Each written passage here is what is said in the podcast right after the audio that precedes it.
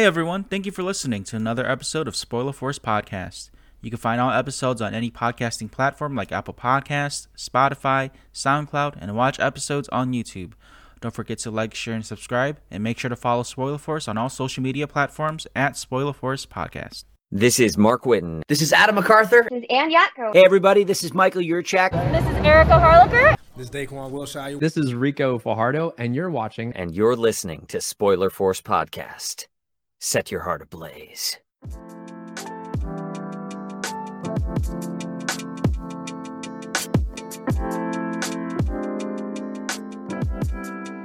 All right, so this is episode 137 of Spoiler Force Podcast. My name is Ricky, and thank you for tuning in. This week's guest, I have someone that I have been uh, fortunate to know this year uh, due to my cousin Michael or Art by Kookie. Uh, this is Clark Rankins, or also known as Art by Clark. Thank you so much for being on the show, bro. Uh, thank you for having me, man. Thank you. Uh, I, I do want to let the uh, listeners or viewers know how we met the first time. We met at a mutual friend, uh, Sean, I think for his birthday party. Yes, you were there, and we were uh, we were talking about gambling or something like that, and that kind of just like rolled off, and that's how I, I got to know you personally. Um, but I I didn't know that you did art. Michael never mentioned that to me at all. Um, it yeah. wasn't until like he started doing his uh, vendors or his exhibitor stuff where he was like, "Yeah, Ricky, you should get uh you should get Clark on. He does art." I'm like, "Who's Clark?" He's like, "The guy you met at Sean, he's like the, the guy you met at Sean's party." I'm like, "He does art." so I, I looked up your stuff and I'm like, "Yo, he's he's good. Yeah. So man, uh, so, you know, just for just for folks who don't who may not know you, man, how long have you been doing this? Uh, first off, uh, thank you, man. I, I really appreciate everything, and uh, glad I met you too, dude. I, re- I really appreciate everything and all of, of the support. But uh, so I've been drawing for, let's see, uh, I started at eight, uh, about I would say what 25 years now. It's been about oh, 25 wow. years, going on 25. So, and I've, I've loved every minute of it too, man. Started when I was eight years old. Uh, first drawing that I ever did was a drawing of Goku. Of course. So, one of, of my all time favorite anime characters right there. I think Goku is like the like the root or like the pillar of a lot of anime fans, like especially our our age group, you know? Yeah. Everyone loved Goku. Like even I'm not a great artist, but even I bought the Dragon Ball Z art books from the Scholastic bookstore stuff. I bought it. Yeah. I bought the tracing stuff.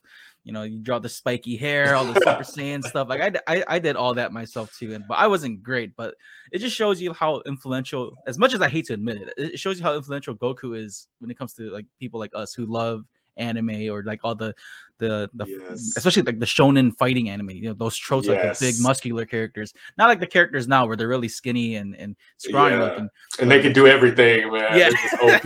it's yeah. totally different yeah he's a he's the gateway for a lot of people I feel yeah. like I know um when I first seen Dragon Ball Z that watching that was a just it was a complete transformation from everything that I had seen beforehand because um, before that, I was I was into Pokemon and watching Pokemon and stuff, but Pokemon is like night and day from Dragon Ball Z, and uh, Dragon Ball Z is is somewhat similar, I guess, to like Marvel and DC, but it's still in a realm of its own. You know, especially the art style. That was one thing that really stood out to me. The hair, uh, just turning into apes and stuff, and powering up Kaioken, Spirit Bomb, Kamehameha. Like yeah. I loved all that, man. I think that'd be pretty funny though. Imagine like if Batman and Superman are shouting out their moves too, like battering, you know, battering. You know? like it sounds cool when Goku does it, but when you when you see like superheroes like the DC or Marvel characters do it, it's like I mean, maybe Marvel because they, they, you know they did the Marvel vs. Capcom, so like you yeah. hear them shout their attacks, but watching it in an anime or like an animation cartoon, like it, it, it's different versus the it shonen is. stuff. It sounds it a lot is. better when it comes to like, or it, the context of it is a lot better in anime versus like Western cartoons. Yeah, it's yeah. the way that they do it, man. Because yeah. you know, usually when Goku's doing Kamehameha, the scene's changing. You know, you see the blast getting ready to come out and all that. All the energy's gathering, so they do it really well. You know, but like you said, if Batman was like, a bat knife, you know, throughout something like that. It, it just wouldn't fit. You're like, what is he doing? All his villains like, what the fuck is he doing? Get ready, he's throwing a bat knife. You're like, hold up. Uh, uh. Yeah, so so you, I've I've seen some of your work, and um, you know, I, I got to see it at Nishi Fest, but that but that wasn't your first convention, was it? Or at least your first uh, exhibitor convention? So that actually was Nishi Nishi Fest. So I've done some stuff in um Deep Ellum, uh, but nothing. It it was not even close to the level that it was at Nishi Fest. That was my first official like actual anime convention, oh, having shit. a booth there. Mm-hmm. Damn, I you, the way how you, you, you and your partner how, how, y'all were doing it, man. Like it seemed like yeah. you guys knew what you were doing. I didn't I didn't know that was your first time, and that's good to to know. Yeah, that. thank you. Hey, that's good. That means that we did some good homework. Cause yeah. yeah, we we were both like, man, we we watched videos of uh Nishi Fest last year to kind of get a layout uh and and see how to kind of set things up. And then on top of that, we just been watching YouTube videos of like information, like, hey, this is kind of what you want to think about whenever you set up your booth, all kind of stuff like that. And then we were bouncing ideas off of each other too. So all of that helped big time, made a huge difference. Yeah, I I think that's a great way to like to for you guys to start, especially like a like it's not a small con, but it's definitely more local for sure. Yes. And like starting at a at a spot like that, and then like get, you know starting to get your fan base. That I think that's a great way for you and your and your partner to start on that kind of just you know, getting your art out there. Because I I noticed that a lot of the things that you do draw, uh, a lot of it's more traditional art style. Like you, you still have like a sketchbook and you and yes. you have your pens. Like you still draw by hand, which I mean it's still great, but like a lot of the, the artists today, you know, they're slowly transitioning. Even Michael, like he, he's transitioning to like the, the tablet or like the digital yeah. art. You know, that's is that something you're starting to dabble with yourself? I'm definitely starting to do that a lot more. Um, so I've actually been into digital art for a few years now, maybe like four or five years now.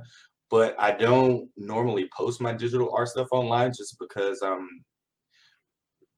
up until now I've been so focused on the traditional side of things, just because that's what I love doing. Uh, but as time is going on, I'm starting to realize more and more, uh, and I'm getting more serious about it. Uh, I see the benefit of doing uh, digital artwork. So now I'm really starting to lean a lot heavier into my digital artwork creation. Uh, and I got I got a bunch of plans uh, going forward too. Like I have a manga that I'm working on right now. Uh, the digital aspect is going to make that a lot easier uh, to create that manga and work on the character creation for that and uh, different color schemes. It just makes everything a lot easier, you know, and uh, it's very forgiving is very forgiving. So that's another thing. Um, but yeah, I'm I'm stepping a lot more into uh, digital artwork. I'd say about up until this point, 90 to 95 percent of uh, the stuff that I have done has always been traditional. Uh, but going forward, it's it's starting to become like more of a 50-50 type split. Yeah. So, yeah, that, that's a great way to kind of just like not so much wean off, but to to step in both worlds because I, I, like I said, digital art now. I mean, especially with all this AI stuff too, right? Like everything is yeah. just like digital. It's it's you have you have to do it quickly to share your stuff now because like I mean, traditional art it's like the the form of it, it's still good. It's a great base to still draw because like if I, I honestly don't think like drawing on a tab, drawing on a, I think tr- drawing on a tablet versus on paper, it's still a very different feel. Yeah. yeah. Oh, 100%. Yeah. Especially with uh, just how slick the screen is. Uh, so one of the things, uh, one of my art friends, he put me onto this, but there's a uh, screen protector that you can get that feels like paper, more so like paper. Oh, so shit. now when I'm drawing, yeah, it feels. I mean, it's not like exactly the same, but it makes a big difference. Like there's actually some grit to it, you know. So it, it makes a big difference, man. It's been helping me out a lot. And also too, have you been seeing all the uh the AI uh post on Facebook that everybody's been doing? Yeah, uh, Lensa app, whatever it's called. Oh yeah, everyone has been doing it. I, I I'm not gonna cave into that. I mean, it me looks neither. cool. It does. I, I've seen some posts, dude. Like a lot of art, like even Ozzy made a post about it. Uh, Ozzy the Ozzy has the virus. Like a lot of that art is, I guess you can say, theft I, I don't want to say too much about it. I don't know the story behind it or what it is about, but apparently a lot of artists are it's upsetting a lot of artists that are, you know, doing traditional and digital art and it yeah. just makes the competition that much harder now because you can just go through an app and like create something out of nothing versus getting commissions by someone who can actually draw and do that or do s- styles similar to that. And I don't know, man. Like I, I, honestly think like these apps like this, it's cool, like all the filters and stuff like that. But it gets it gets very repetitive. It's very recycled. Everyone jumps on this like for the first couple of weeks. I'm pretty sure within like the next month or two, it'll be gone. Like everyone's gonna yeah. forget about it. Yeah, I know. Um, speaking about uh the dev side of uh the AI side of things, uh, I know I've also heard that how it, it depends on how they write the programs for the AIs and where they're getting the the source information for like the data as far as like when you type in hey i want a brand new anime character or draw a female in the sky or something like that. Uh, a lot of people say that what the i don't know i can't speak for every program ai art generation program out there but i know a lot of them what they will do is they will scan a bunch of images on the internet and then they will combine those image those images to try and generate like a brand new image that has never been seen before. Uh, and I think that's where a lot of the artists are coming from when they say they're stealing other people's artwork. And there's been a lot of instances too where people will um, generate this AI art and it will look strikingly similar to something else that's already been done before. So that's another side of things but I, I think it's I think it's really cool. I, I think it's I think it's one of those things that can be a double edged sword. yeah, know, depending on how you use it. If you're doing definitely. yeah, if it's for fun, like for social media use, and yeah, like, you know, just like sharing stupid shit like that, then yeah, it's it's, it's cool. But I think it, I think the problem is when it when people start making money off of it.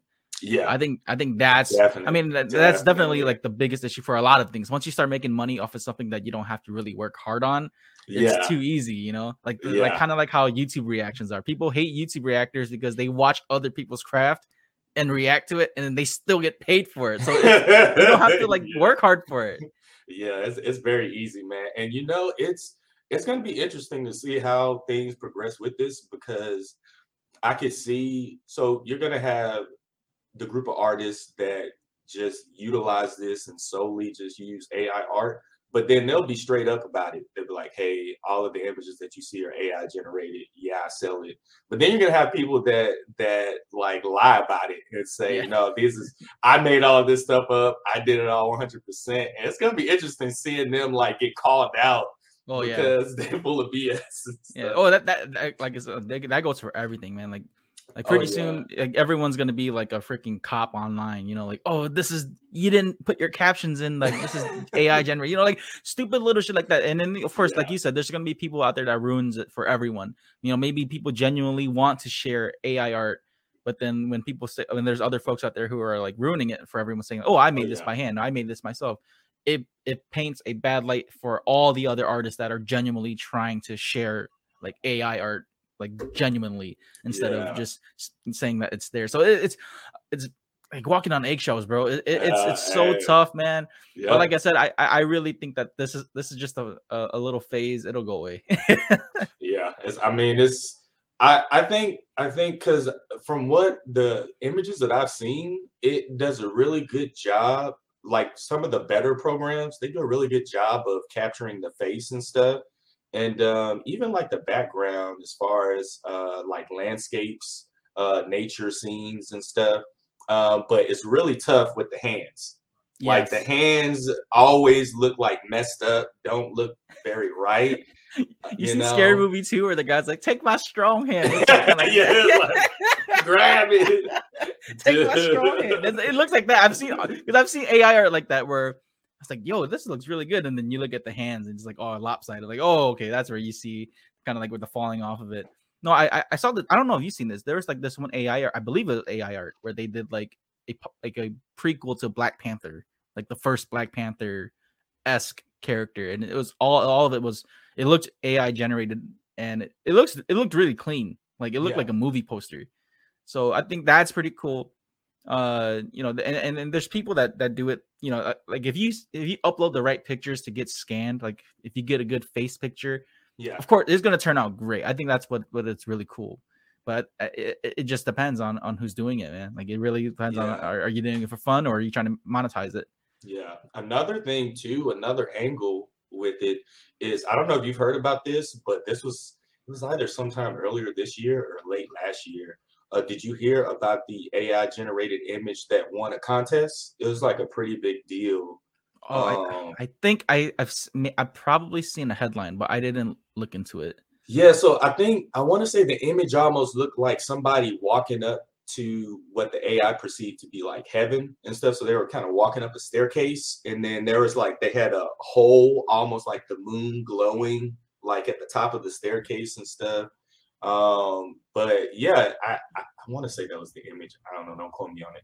But all I know is some AI image won one of those contests. So that'll be interesting to see too, uh, going forward. Because I mean, does that mean that let's just say somebody used AI to for like a portrait contest or an anime art contest or you know webtoon contest or something and it's all ai generated you know will they will they have to add in that line now saying uh no we don't welcome any ai art generated uh you know pictures or images in this contest or will they be like you know that's fine or will you see some where it's just strictly only ai generated contests so that'll be interesting too yeah, that's a great point, dude. I, I honestly think they're gonna they're just gonna make more categories at this point. Yeah. Like, th- there's no way, there's no way people like, especially if like digital or traditional artists are like really hardcore about it. There's no way they're yeah. gonna try to compete with AI artists. They're gonna be like, no, yeah. they, they need to have their own category. It's kind of like their own sport, sort of. Let them whoever's doing that do that. But then I don't know, man. Like, there's gonna be some of those folks too. Like, you know, it, it has to be fair and everyone has to be included. you know, like there's gonna be those people, and it, it's. Yeah. I honestly think like the more the more we push those kind of boundaries, dude, it's it's just gonna ruin it for everyone, whether yeah. you enjoy it or whether you're serious about it. And even for me, dude, like I love artwork, but seeing stuff like this, like just seeing how, like I don't want to say triggered, but seeing how like upset artists are over like already just a starting point of this AI stuff. Yeah. And, who who knows if it if it does continue, let's say like five years from now, dude, like it'll really like uh, water down the market too because it's already hard enough. I mean, and and, I, and I'm pretty sure you know this from experience. It's hard already to be an artist during this time. Even though it's easy to share your stuff and upload pictures and do all that, it you have to consistently be drawing, consistently be sharing, yeah. consistently being on social media and and trying to network and be, even though these these are great tools the the competition is huge now because everyone's doing it. Yes. Yes it is. Yeah i agree man. Um, that's that's a that's a big thing. Uh, it's just it's just making everything a lot harder for uh, all of the artists that are already doing their thing trying to get their name out there. Um, it's, it's a lot harder to break through the crowd now that you have all this talk about ai generated art. And then now you have it's as easy as you know download a program, go into website, and just typing in you know superhero man, superhero woman, you know anime character, whatever you want to do, dog, cat, you know uh, wolf, lion. It's it's as easy as that. So um, that's definitely going to make things a, a, a lot tougher for artists going forward. Um, but I also think too, uh, the other side to that is it will also highlight why you know artists are still needed. Because you know yes. yeah you can get somewhat somewhat specific with the ai generated art by typing in like certain words and stuff but it's not it's not to the point to where it's so specific down to the t. Like you could literally it's almost like you have to upload images or you type in a phrase and then you hope what it spits out you like you know or is close to what you're going for like if i if i got a sheet of paper right now i could sit down and draw exactly what i want to you right. know um, i don't have to worry about uh, a a program guessing for me and hopefully getting it right you know? So it's it's gonna be something man. It's gonna be something. And and the thing is too it's i see it only getting better as well so it's really going to like imagine what it's going to be like in the next five to 10 years. You know, when you can actually enter in with with more accurate pre- pre- precision to get the program to say like, "Hey, I want a guy walking a dog down the street." You know, now you can bring animation into the picture and stuff too. And then um, talking about colors, I mean, really, I don't know. I think I think it's it's hard for me to say exactly what it's going to be like because I think possibilities having to deal with this are, are pretty endless. Like right now, we're just seeing kind of the the beginnings of it, you know? Yeah, I, I think it's a lot of trial and error at this point. Oh, like, oh, yes. it, I think I don't, I don't think it's anything big to worry about until we're until the point where you can talk to your phone and like, hey, draw this for me. You just oh, you yeah. can literally oh, describe oh, yeah. it and it'll draw. It. I think that's when it gets like that's yeah. like you should start worrying. Like, that's exactly what I'm talking about. Yeah, when you can start describing shit to your phone and it draws it out like that. Okay, you don't even need to draw anymore at this point. You oh can just you just got to know your words. oh man, that's gonna be a scary time too. And you know, uh, since they got AI generated art now, you know they uh there's AI generated music as well. Which is I did not know that. so the, the AI generated music is is way newer than the AI generated art and it doesn't sound as great, but man, here in like a couple more years, few years, I don't know, man. The yeah. hey, musical artists gonna have to watch out too. Yeah, exactly. watch out too. People gonna be coming out with albums. Hey, yo, this is an entirely AI generated album. This is my third AI generated album.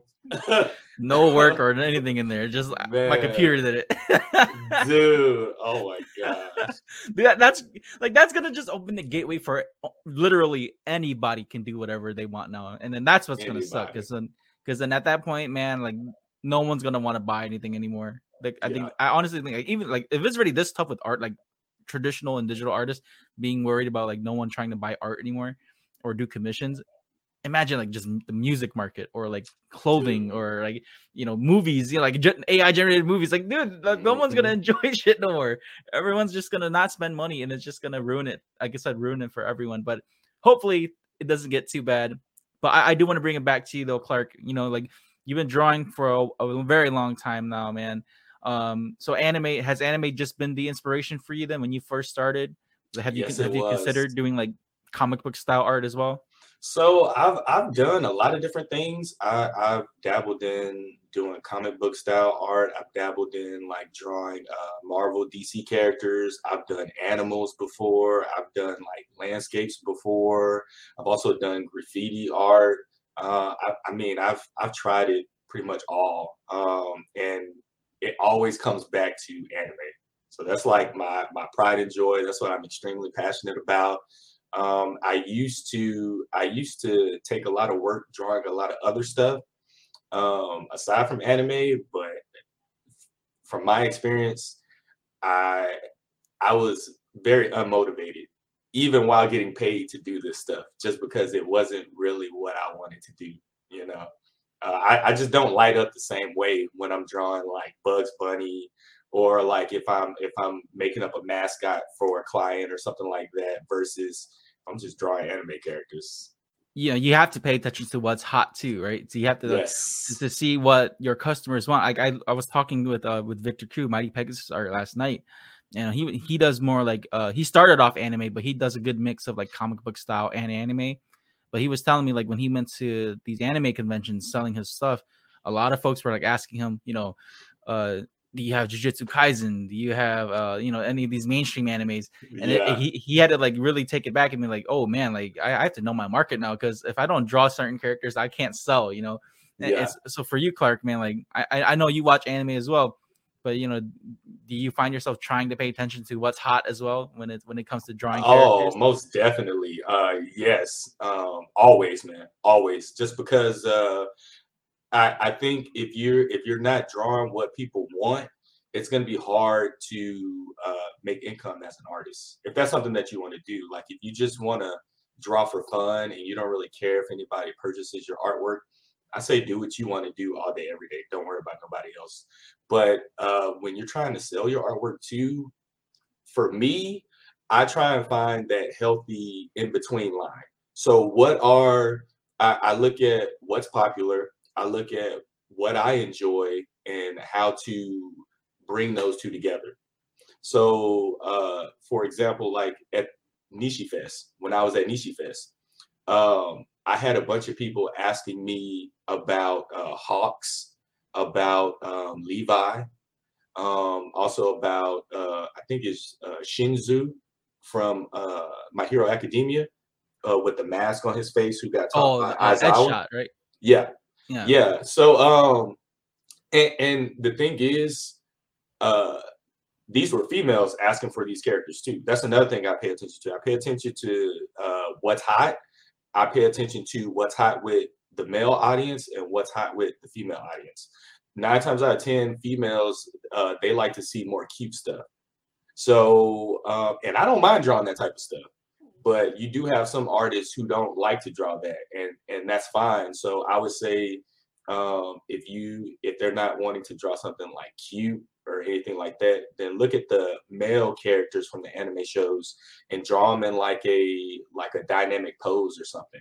You might want to draw them with their shirt off or something. That's really gonna sell to the females. Or you you already know draw a female uh, and and like a bikini or something. That's gonna sell to the males. Like draw Nami or something. Draw Nico Robin or whatever. Yeah. You know, so the big Oppai uh waifus, right? exactly, exactly. Or or Lady Tsunade from Naruto, yeah. you know. So um yeah, I'm always paying attention to what's going on. And then uh me personally too, I just like to know what are the hot animes out right now. I like to know what are the hot animes out right now. What are uh what are the hot animes that played in the past too? Like like timeless animes, like it, it like nine times out of ten, if you go out and you mention Cowboy Bebop to somebody, they're probably gonna know, or Dragon Ball Z, you right. know, they're gonna know. And that came out even before I was born. So stuff like that, that that has that timeless factor, because you know you can always draw something from there and it'll always sell, or there's always a potential to make that sell. But if you're constantly drawing stuff that people don't like, it's gonna be tough to do that. Oh yeah, for sure. I think like it, I, I think that, that that's such a challenge though as an artist because um I I know some folks who are who will draw right and then they don't really want to draw these mainstream characters, but they know they have to because it's what sells. But deep down, like they kind of drag drawing them, you know. Yeah. Like like Gojo from Jujutsu Kaisen, he's he's a big one, right? Everyone yeah. loves Gojo, you know. So you see a lot of variations of him. At this point, you're just competing to see who can draw the best Gojo. Yeah. Um, you know, for you, Clark, man, like when, when you're drawing certain characters, whether you like them or not, you know, how how do you feel about it? Is it more so just doing it because you know that it'll bring income, or is it because you, you just when it comes down to it, still you still like to draw them? Um, now, uh, I do it because I enjoy doing it. It's it's more so it it usually lines up with what I like to do. Okay. But that wasn't always the case. So back then, when I used to draw like all kind of stuff, um, just as long as I got paid and whatnot, it was to do it just for the money. Uh, sometimes I might enjoy a project, most of the times I wasn't, just because it was I was all over the place with what I could do.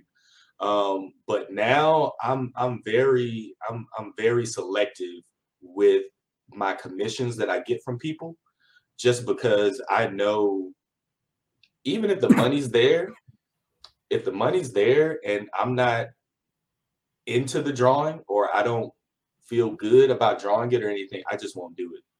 Right. You know, and I'm I'm I'm very upfront with anyone who's trying to commission me for something. Uh, if they ask me to do something that I know uh, I might not like or that I'm not used to doing, and um, I, it's just not gonna. I'm not gonna be motivated when I'm doing it. I'll just let them know, like, hey, I'm sorry, I can't help you out. I, but I'll also point them in another direction of some of my art friends too, like, hey, so and so can help you out. I think so and so would be great for this. You want me to send you their information.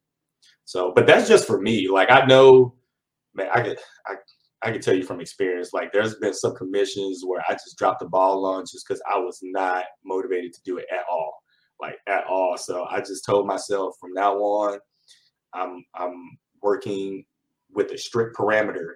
If if if the commission request doesn't fall within those parameters, then I, I just won't be able to do it it is what it is. Yeah, I understand that. You know, like it's a good balance. You know, like you don't want to burn yourself out just drawing for people or doing things you don't want to draw either.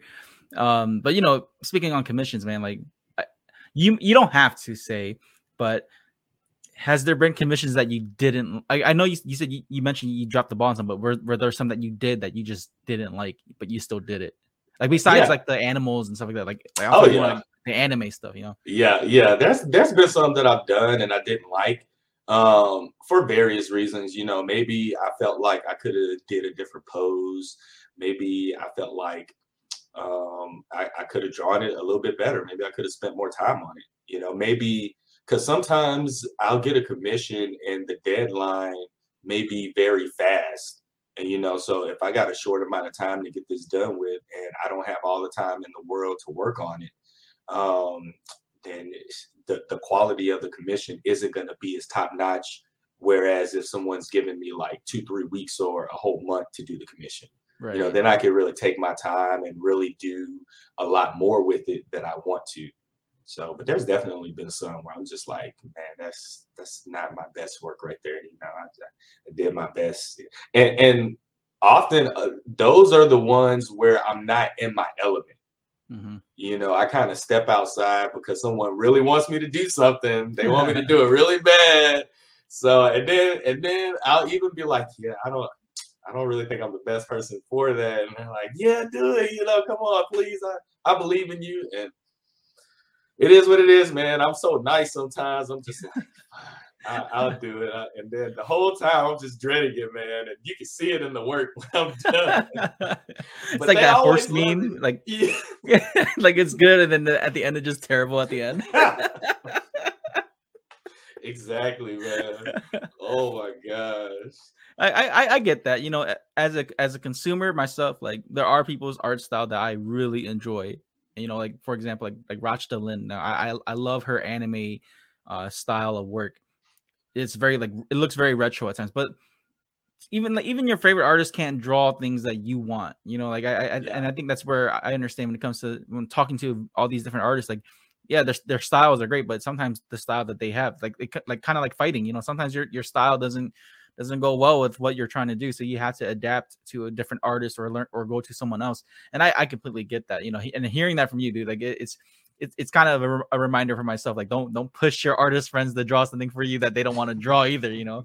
Uh, but I, I gotta say, man, ha- have you, have you received any, I guess, weird commissions at all? Has someone come uh, to like, I uh want you to like, you know, kind of like how that what was it that it's like that one it was it was trending for a while like that model pose where she's like her ass is up in the air and like she's like bending over oh yeah like Man, that T pose I've, definitely gotten some some weird commissions uh i think the weirdest one's just like uh the furries you oh. know uh that's probably the weirdest one uh most of the time it's like hey can you draw this character you know naked? Can you draw her in this pose? You know, I, I've also been asked to do like ink work for uh, certain mangas where it's it's they're showing a lot of profanity. So I've also I've also had that too, and I mean you you, you gotta it it really depends on what kind of artist you want to be, what what you're comfortable with. And I, I preach that all the time to artists. Like know know what type of artist you are you know know what you want to do because uh, at the end of the day if, if you don't know what you want to do and you're always just trying everything and stuff like that you're going to be pulled in all these different directions and it's going to make things a lot more chaotic um, unless that what that's what works for you but but i find that most people it doesn't that doesn't work very well with them but yeah man i had to some stuff i most stuff most of that stuff i turned down some stuff i don't but it's just i don't even, even if the money's good, man. Like even if someone's like they drop a band and like, hey, here you, you draw. I like, would turn Nami and, and Nico Robin together naked. would you do? Okay. You draw something like that? Here's the thing. Here's the thing about that. Here's the thing about that. Okay, if it's a commission, a private commission, I'll do it. But I might say you can't tell anybody that I did it. Hey. and and and the only reason is because I'm man, I'm very hesitant because I don't want my name. I don't want something that I blow up from to be like drawing somebody naked or something like that, or right, and it ruins you, everything else that you've done. yeah, dude. Every, everybody's always like, "Oh, can you draw me this naked? Can you draw me this naked?" And then I've become known for that, you know. so you, you like yeah. that's why I've turned out a lot, dude. I've turned out a lot of work because of that. I don't want to be known for that, you know. I don't want somebody to Google my name and then that pops up. You know, like, oh, yo, I want all the other stuff. Clark's drawing boobies all the time, dude. Right? dude, they, they're like, dude, I didn't even know you drew normal stuff. I thought it was not safe for watch, man. Yeah, see, so I gotta. I, am sorry, I gotta. Like I said, if it's private and and they won't tell nobody, then um, I'm cool with it. But I'm I'm never gonna do it for a manga or anything like that or a comic. I'm not gonna do that because I'm not putting my name on that. Right. Uh, but uh, yeah, man, that's that's that's pretty much it. Usually,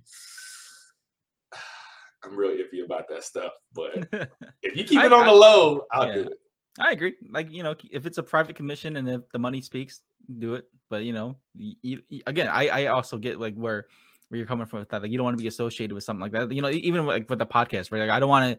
Like I, I love talking about all this nerdy stuff too, and I'll do like reviews and here and there but like there there'll be some topics that I talk during the podcast where I, I have to kind of watch myself sometimes because if I get too wild, then I don't want folks to be like, yo, Rick, Ricky's supposed to be talking about anime stuff. He's talking about like, you know, all this rowdy shit. Like it, it don't match up, you know. So I have yeah, to be man. careful when I'm talking about certain topics on, on even on my podcast to where I don't go too far out and like go and talk about a topic that's not even about like anime or manga or comic books and stuff like yeah, that. man. And, and with the internet nowadays, you never know like what's gonna blow up or something. Somebody may take that snippet and right. run with it. Next thing you know, you just got like 10 million views off of that one clip. And then now everybody think your podcast is about that. So it's like, hold up. Yeah, you gotta be real like that. That's why I, I kind of watch myself with that. And I thought about that a long time ago and I made the decision a while back like, do I really want to do this? You know, because at the time the money was good and I needed yeah. it, but I was like, man, I just I can't do it. I can't do it. I, I just think it, it, it's so wild though. Like even like when you see a lot of the, I mean, not like when you when you watch like even that kind of not safe for work stuff, like you, you realize how good those artists are though. Like like like, like hentai artists like oh yeah. most people are good. They, they just yeah. draw they just draw sex scenes though. That's all they do. That, i think that's that's what's funny about it. It's just like you're like they're so talented and like the, the details are good. Even some of the animators are good. But yeah. like it's just that work goes into like all this lewd shit. Just yep. i don't know man. It's just yeah, like yo it, it's it's what it is. But I, I just find it funny that like a lot of the great like a lot of good artists are are known for doing stuff like that. But they just I guess a lot of them don't really have their name out there like that unless you're in that community, you know. Yeah. See that that's the thing. Like uh you another reason why I'm really careful is because I'm also thinking about potential deals that I might get in the future. So let's just say I'm still doing my art thing, I'm putting my name out there. All of a sudden, I do gain some good traction. But if if I gain traction and I'm doing like not safe for for watch work and stuff, then uh, you, Disney might not want to partner with me. Right. You know, yeah. Riot might not want to partner with me. You know, Crunchyroll might not want to partner with me or anything like that. Who who knows? That could that could that could take a deal off the plate before I'm even aware of it. You know, they see my stuff and they're like, "Oh no, we don't we don't want to be associated with that or anything like that." So I'm that's another reason why I'm kind of really careful about it because uh, one thing that I've been working on um, here recently is trying to reach out to the brands of the products, the art products that I use. So like Faber Castell, all that. Um, and I gotta I gotta think about that. I gotta watch what I put out. I even gotta watch what I say because like you on your podcast, when I'm uploading videos, I may say some wild stuff, you know. So I gotta be careful because I have to think like if I do reach out to these brands and they are watching my videos, what are they going to see me talking about? What kind of artwork are they going to see me posting? Is this artwork that they themselves would want to post if if we started working together? Like, right. hey, we're supporting this artist. He's a great artist. Check out his artwork. You know, how how often would they be to do that if when you came to my page you saw a bunch of time? Yeah. Or or you saw females with like their ass up or something. You know. So yeah, it, it, it I, I, think that's where like a lot of the creatives nowadays are it's it's harder like just in general, just like being a content creator, that's where it's hard because I don't want to say like you're selling out, but you you do have to be aware of who you're selling to. Oh, and oh, I yes. think that's what's so tough right now because the internet is just a wild place. Like any little thing, like some, something we might say on this podcast might make someone upset, you know? Like exactly. And so I, I think that's what's that's what really sucks about being or trying to be a content creator is because maybe one maybe one day you say something and it was it was on a good day, it was good. The next day it could be a bad thing. It's just like, man, like yeah. at this point, like eh, for me, I, I have taken it more to as like I'm just gonna say what I want to say, but I'm not gonna be like outlandish with it. You know, I'm not gonna exactly. I'm not gonna be like, you know, I don't want to like. How can I say that guy? I, I don't want to like just bluntly say things and know that where I'm at. It's not like where I can where I know that I can still support myself trying to do this. You know, like if I yeah. if this was like a full time job and like I, I depended on this, that I would have to be careful because that's my money. But then like if I if I didn't if I had money already and I jumped into this, I wouldn't care either way. Mm-hmm. So it, that's what that's what makes it tough. Yeah, man. Uh, definitely. You you you really got to kind of. Th- there's a fine line. Like everybody has, everybody has like their their that line. You know that they're willing to cross. Some people they just say whatever. They don't really care. You know, um, or like me and you, there may be like uh, we may go up to a certain point and we know like okay cool this is my this is my ceiling point right here i'm not really going to go above that and so um, that's one of the things that I try to do too, because I I feel like I've been on social media and uploading videos and saying stuff long enough to kind of know, have a good idea of uh, when I'm getting too far out there and when I'm not. And so uh, I just told myself, all right, I'm gonna just do my thing now. I already know the parameters that I set for myself, so I'm just do, do my thing. Whatever happens, happens. Because it, you can't, you can't watch yourself 100% of the times. There's always going to be those days where you may slip up or whatever, or the conversation may be really good, or maybe you're just having a bad day, and so you're just saying stuff. Yeah, um, I mean, at, at least as long as like you're not pushing it like with the Kanye stuff, you know? Oh, so, like, oh, yeah, yeah. Dude, like, I, I, think I think that's, that's where like, yeah, like as long as you're aware enough to know that that the things you're saying isn't like out, that kind of outlandish, I think we're okay as as content creators. But like I was saying, like it's just because a lot of the stuff I said back in my earlier episodes of the podcast, I, I said some pretty wild shit, and you know, whether I let's say if I whether I make money or not, I don't really care because at this point, like it's already been uploaded and I can't take that shit back, you know. Yeah. So uh I, I didn't say anything too crazy, but you know, I've voiced my opinions on certain topics before and I, I still stand by them. It's just am I gonna always bring it up and talk about it? No, it's just if you go back and listen to it, and if you want my opinions now, I'll explain it to you. But then I think that's what the internet is kind of crazy, right? Because they don't let you explain or oh yeah, no, there's there's no like bro. there's no such thing as like a redemption quality where kind of like Endeavor. Like everyone hates Endeavor, but then when he's mm-hmm. trying to redeem himself, everyone still hates him. Like, dude, this yeah. whole arc of Endeavor is about him trying to be better, and everyone hates him for it because he wants to be better. So like, it, it's just the it's just that crowd. You know, you can't control it, but it's it's what it's how the internet works. That's why I like earlier when you said um you you just said to yourself, you know, you're just gonna say uh, whatever within reason you know yeah. uh you're, you're just gonna say whatever just go about your business doing what you do. And i think that's that's the best approach to that because um you know it you're not feeling like you're walking on eggshells all the time.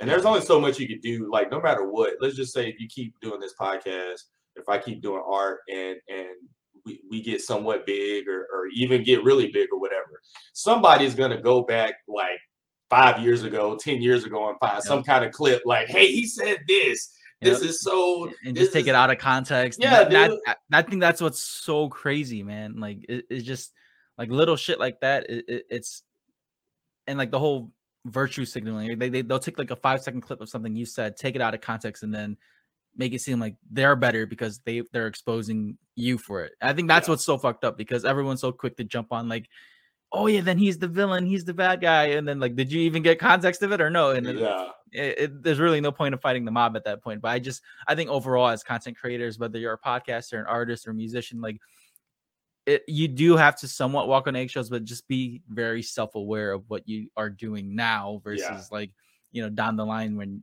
if you do say some crazy ass shit, like you just got to suffer the consequences later.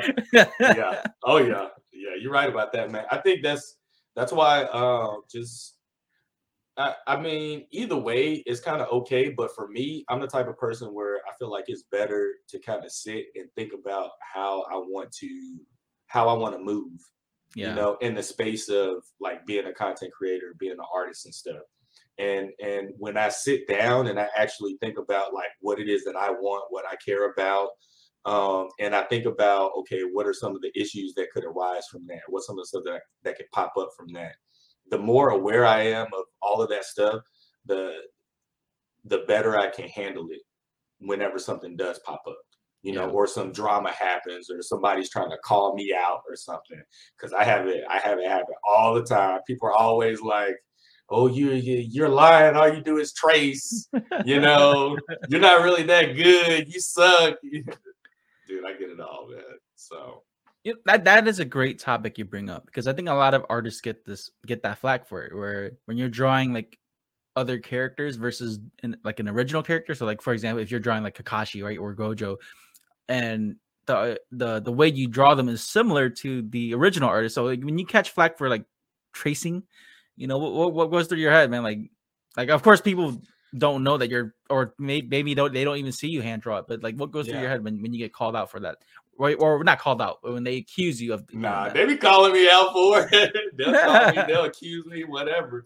Um i mean it, it is what it is. It's gonna happen uh just because i mean people say i'm i'm stealing their work all the time and stuff like this even though i never never once said that these are my characters that i made them up anything right. like that. So my how I think about it, I'm I'm okay with them doing that because they're just gonna do it no matter what. Those people are always gonna come out and say like, you know, I'm copying the character, I'm doing this, I'm doing that, the third. But what I want to do is, and what I like to do, and what I love to do, is I love looking at ref- reference images. So I'll just go up on Pinterest, go up on Google, whatever, um, and I'll look at a photo that I might like you know and nine times out of ten i will i want to i like that photo so much i just want to redraw it just to see if i can get it to look exactly like the reference right. like that's that's what i love doing and and that's what i've been doing since i was eight years old. I mean since the very first drawing of goku that i did. I, I had a reference i set it down. Even when i saw the reference something inside me was like hey man you gotta try and draw that. So that's what i did. I set it down uh, I tried to draw it, did a pretty decent job, and you know the rest is history. So when people call me out for that, I one they nine times out of ten they just met me or they just saw my content. They don't know anything about me, so they don't know that I tell people up front what I do. I, I don't lie about nothing. I'm not saying I'm making up anything. I'm not saying that I'm drawing this from the top of my head.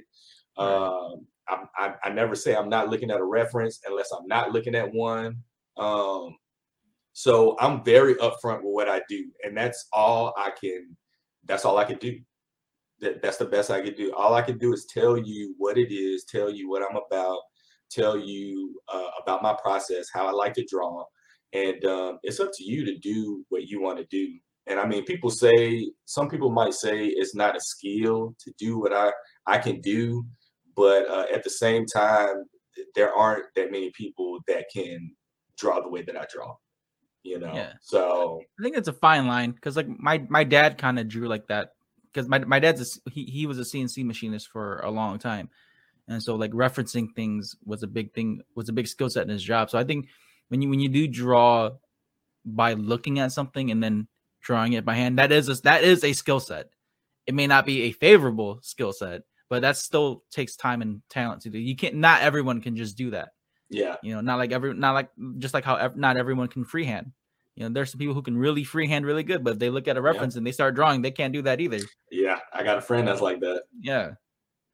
Yeah, man. I think it's um, it, it's just some some people just don't like it and it rubs them the wrong way. And how I think about it, I mean, really, whether okay, so I, I think that that to be born with the ability uh, and just have the talent to be able to just draw whatever is in your mind without like having a reference I, I think that's a very like extremely rare skill. I think like not very many people have that skill whatsoever. That's you really been blessed with something. Um, but for most people they have to uh, actually sit down and look at tons of references and then maybe one day they'll get to the point to where they don't have to use a reference anymore just because they built up such a vast library of different things but I mean, uh, in, in in the case of me looking at a reference and drawing it at the same time, or someone who had to look at thousands of reference, hundreds of thousands of reference, and then now they could draw without one. I mean, those are those are pretty much the same thing in my book. Either way, you you're you still need a, some type of reference, whether it's mentally or you're visually looking at a reference right there. You know, and and even so a lot of those people have an issue with me drawing it exactly like that. But if I if I still draw it exactly like that, but then change up a few things, now they're okay with it. yeah. Even though like the, the, the it's, essence the, it's the steps of doing it that like rub people the wrong way. But yeah. they want the same end game. It's just like then what's the point? Like you can't it's, be mad. Like, if, you, if, it's gonna be the same thing at the end, you cannot be mad how I do it. I get that. It's just like it's it's it's a very weird thing. But yeah, I, have been called out for some like some dumb stuff. I remember, man, somebody. Okay, there was a point in time, uh, and I, I still do this now. Um, but I would get home after work every day, and I would draw at the same time every day. I spend like four to like six hours drawing every day, and then um, I racked up a bunch of uh, material, a bunch of different drawings and stuff. And so every day on certain platforms, I was posting every day. And then they were basically the admins and stuff were boosting up my posts every day because I was I was I was doing everything that they told me to do. I was uh creating the post like they wanted me to. I was uh uploading something new every day. But then you have people who are getting mad saying like, "There's no way that I have that much time to draw every day." Well, well, I'm like, dude, like, what are you talking about? All I, I mean, it's not a crazy amount of time. I'm bare minimum. I'm drawing like four hours every day. If you get home and you don't have anything else to do once you get home from work or school or whatever, you got plenty of time to draw or play yeah. guitar, whatever you want to do. It's, it's not it's not that tough. And then you have people get this. You had this one person. She was so mad at me, dude. She was so mad. She, she used to she used to talk about how she was younger than me and she could draw better than me. But she used to hate the fact that every time I posted something, it always got boosted every time. So this is what she did, man. She took one of she took one of the drawings that I did, and uh, it was a picture of Bakugo and she found she found uh the reference image that I used, right? and she she enlarged the reference image, put my image, my drawing on top of it, and his face and his hair was almost exactly the same, dude. It was crazy. It was almost exactly the same, but everything else was kind of off, even though it looked really good. You you couldn't tell unless you had the original drawing underneath it. Right. Check this out. I ended up getting banned for this, by the way, which was ridiculous. She told them that it was his face and his hair was so accurate that it was impossible that I could have freehanded. It was impossible. And the reason why the rest of it wasn't that accurate was because I didn't want to make it look too obvious. I'm like, are, are, are you kidding me right now? Dude, they banned me for that. They they they didn't even ask me. They didn't they didn't message me or that. They literally banned me. They're like, oh well, I guess you, that makes sense. Is it that why why is the hair in the face so accurate, but then the rest isn't? Okay, it it it couldn't be the fact that I had been drawing for 20 years at this point. That that couldn't be the fact. Right. That couldn't be the fact. I've, I've been drawing for 20 years, and maybe I'm just that skilled. It, it, it's just a bunch of nitpicking, man. Like, dude, I, I hate that so much. Like, it's the little details that shouldn't matter that people make or try to make matter, and it it it, it ruins the overall picture. Bro, it was it was ridiculous. I had video evidence now. video evidence, right. dude. You gotta, you gotta, man. Bro, you know what they told me? Live stream it. The video you can fake the video. Live stream, bro. That's what they told me. like what? Pretty soon, everyone's gonna be like, "Yo, he, he, that was a pre-recorded live stream or some shit like that, dude." It's at at this point, man. You're just gonna have to like walk up to them, like, "I'm drawing it right here." that was at that point. That's when I got to the point. I was like, "Look, people just gonna talk no matter what. So whatever yeah. they gotta say, they can say yeah. it. I don't even care no more. I, I'm not trying to fight nothing no more. If you believe I did it, great. If you don't, fine. Don't believe me did. I don't care. Oh man, like I, you know what's just funny because like a lot of the, those haters that that do that kind of shit, man, like they they can't even do that. That's why they that's why exactly. they get so antsy. Exactly, man. That's that's where I was coming from because they, they certain people they were getting so mad that I was getting I was getting boosted every day. But the thing was, the reason I was getting boosted every day was because I was showing up every day. Yeah. I was putting in the work. Dude, I was drawing something new every single day. I was I was curating each post that I did a specific way because they the admins gave me a template to follow because they saw me posting and they didn't used to boost my stuff because of how I was like writing my story and stuff. Um, but they were like, somebody reached out to me. They were like, look, man, uh, your artwork is amazing. I really like your artwork. The only thing holding you back is you're not doing your posts you're not following this template you know that that we usually boost up all the posts like you have to hit all these boxes you got to check these off in order for us to boost up your post so more people can see it. And then i started doing that and lo and behold every day like clockwork man but some people just couldn't handle it. They're yeah. and, and they only did it one time mind you. They only they only boosted my post one time every day and this was alongside of like at least 50 other different posts yeah, but people are just a bunch of haters. Dude, they are they just a bunch of haters. Hardcore, man. They and I, I ah. think that's that's the thing too. Like with especially with the algorithms nowadays, dude. Like if you're not consistent, it doesn't matter how good you are because, yeah.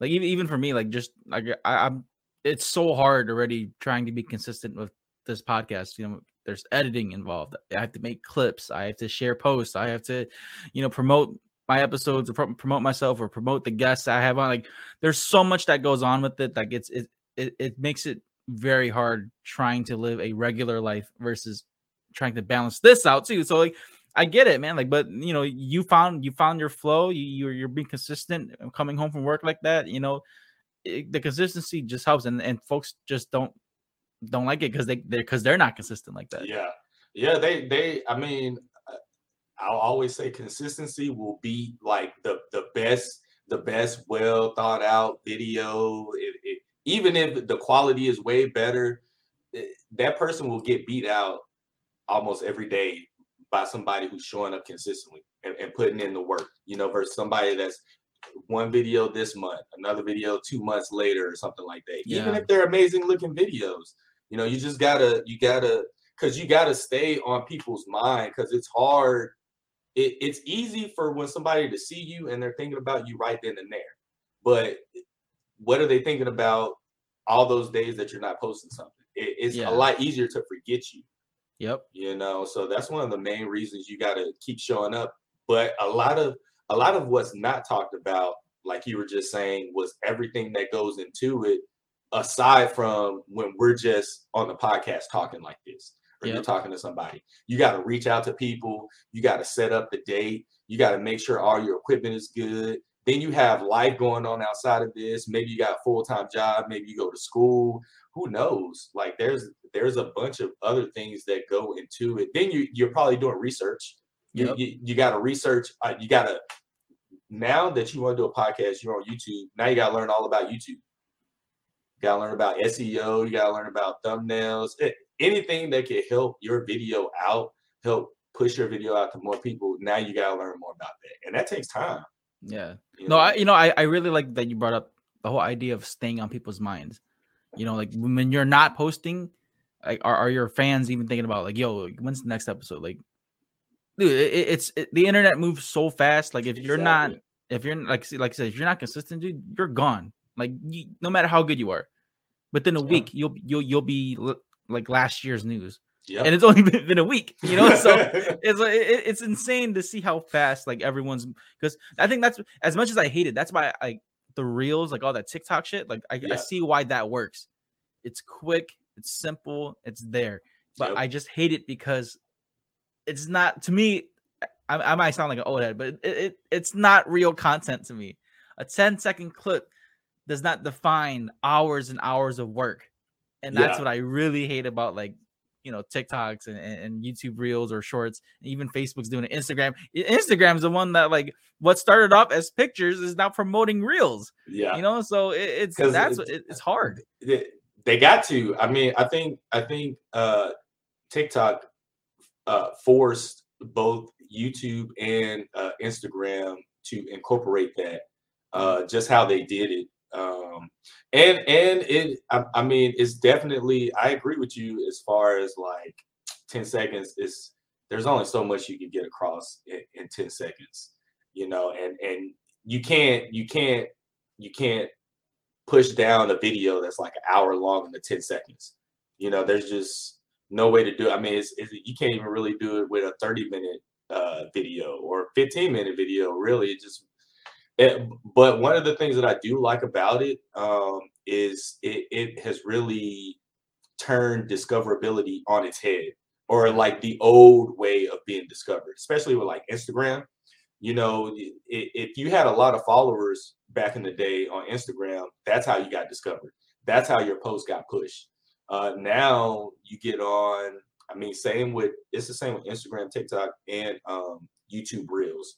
Now you get on, I mean, YouTube Shorts, I said Reels.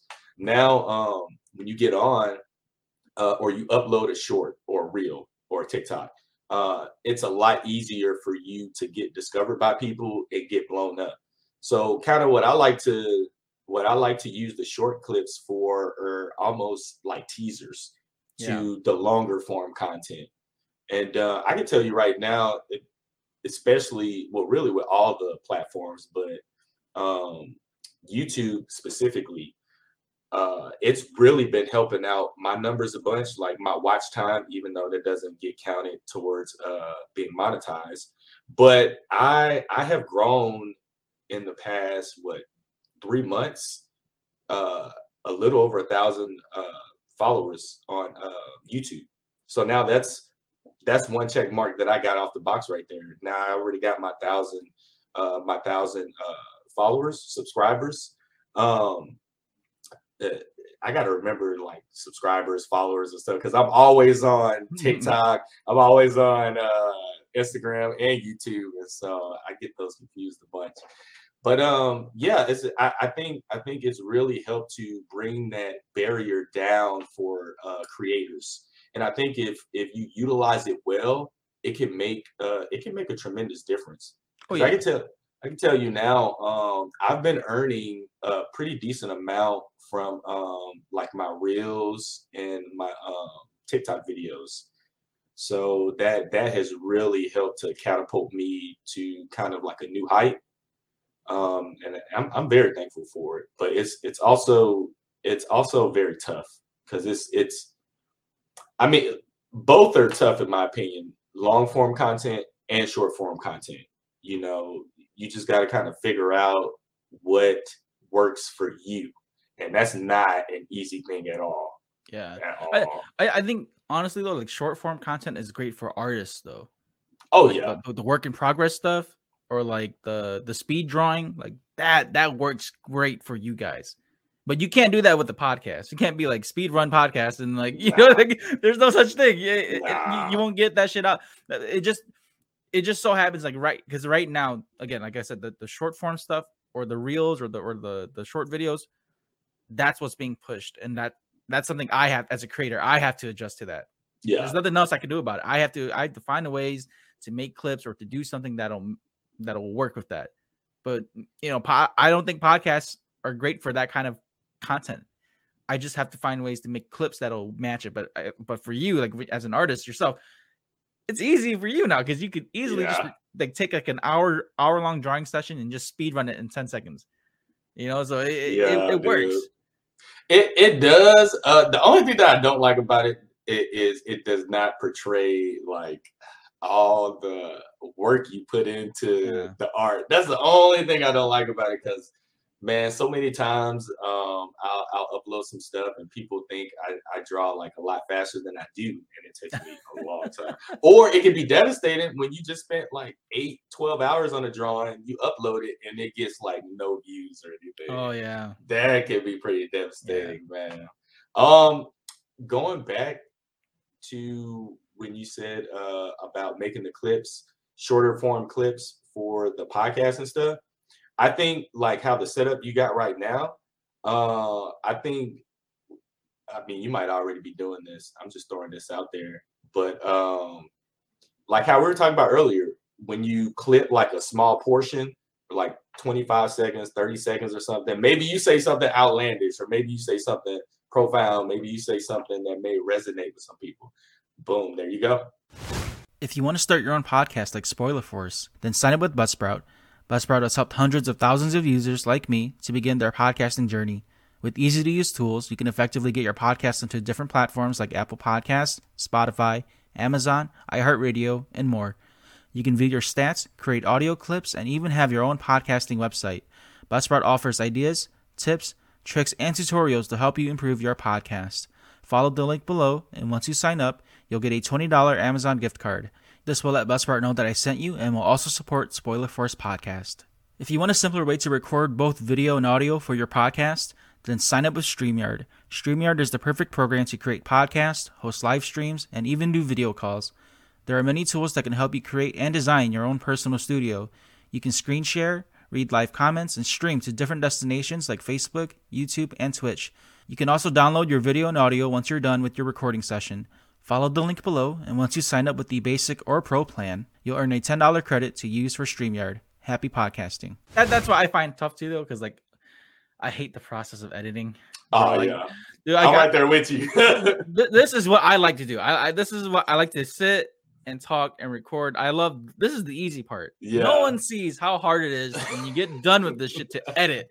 Like especially if you don't have a team and especially if you're not like like computer savvy. I I'm yeah. not I'm not the greatest at it, but I can still get it done. It's just I hate the process. Like editing so is the time. worst. It is. I spend more time editing than I do like watching my own content or like or listening to me talk. Like it, yeah. it's just it, it gets annoying. So like that that that's something for myself. I have to like just push myself through and just tough it out because if I don't do it, no one else is gonna do it. yeah. yeah, you're right, man. And and that's that's one of the dude, that's one of the things that makes it so tough. Like I, I, I feel like no matter what you do, uh, if you're on social media and you post on social media, um, that in of itself is like a a whole nother job now that you're undertaking alongside with whatever you like to do. So like how you like to do podcasts. Okay, the easy part, like you said, is coming here and talking to people that's the easy part. But then you got to edit the video. You got to think of new topics to talk about. Yep. You got to reach out, find people. There, there's a lot that goes around that. And then also with art too, man. Like whenever I get off here, uh, not only does the drawing takes a long time, but doing research on stuff, like looking up like like looking at my analytics and stuff, figuring out okay what the audience like, what the audience doesn't like, thinking about new ideas to try, new transitions, different sounds to use, what's hot now, what's not hot, what new anime is out, what characters is hot for now. Okay, I got a convention coming up. What's some stuff that I need to draw to get ready for the convention? Yep. There, there's so much, man. Like, wow. I, I just hope that this the shit doesn't get beat out by like AI generated stuff. then it's gonna be like even worse. Like AI generated podcast. Oh my god, bro. You know what though? Hey, on that note, you know they have um AI uh profiles on uh TikTok, right? Have you seen them? There was one AI generated rapper that got signed and then he ended up getting he dropped by the label, bro. You can go to his profile page. I'm gonna find it. I'm gonna send it to you. He's not the only one, dude. Dude, he's got like 23 million followers on TikTok.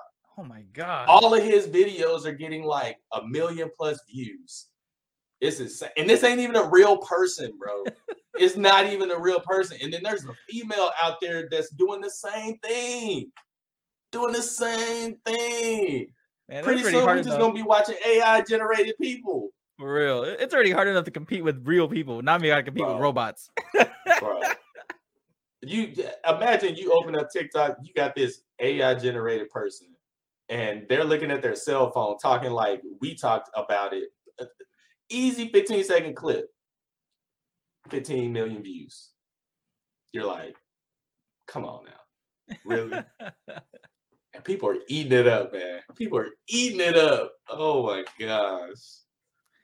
Oh man. That is yeah, see that that's I think if, if it comes down to that, I'm just gonna quit. I'm just there's no, like, there's no point. Yeah, there's no point anymore. Hey, and, no. Uh, or are you gonna say something? I was like, at that point, we just uh we, we hey, we join them. If you can't beat yeah. them, join. This is our AI generated yeah, person. Exactly. Come watch our podcast. Dude. Uh th- th- there was one topic I wanted to talk to you about because uh we kind of touched up on it before, but My Hero Academia. Yes. Dude. I I I wanted to talk to you about it because I I, I know uh, I I don't know. You have you read? You're not reading the manga, right? You're just watching the I'm, anime. I'm not. Yeah, I'm just okay, watching okay. anime. Okay, so for animes only, what is going on in, in your mind from that episode with Bakugo, the Bakugo Rising episode from two weeks ago? What went through your mind when that happened? Dude, uh, I'm, I'm, I'm pretty. I'm just, I'm just like, wow. I'm waiting for for one, I hope he's okay. I I, I hope he's okay, man, because I'm gonna be somebody kind of spoiled it for me, and I hope they were lying. I hope it ain't true because I'm gonna be pissed because it got spoiled for me. But I'm I'm pretty devastated, man. I'm I'm pretty devastated, and and I I'm very proud. I could I could say Bakugo started out as a character that I didn't really like at the at season one. And looking at him now, at the the most recent season, dude, he's one of my favorite characters. Like I oh, have yeah. grown to him, dude, him, a lot of the villains, uh Endeavor for sure. Like I have so much more respect for all of those characters and not only just the characters but the the artist uh himself as well just for for how he how he broke everything down and explained everything. Like the heroes, I mean, not the hero arc, but the villain arc before this last season. Yeah.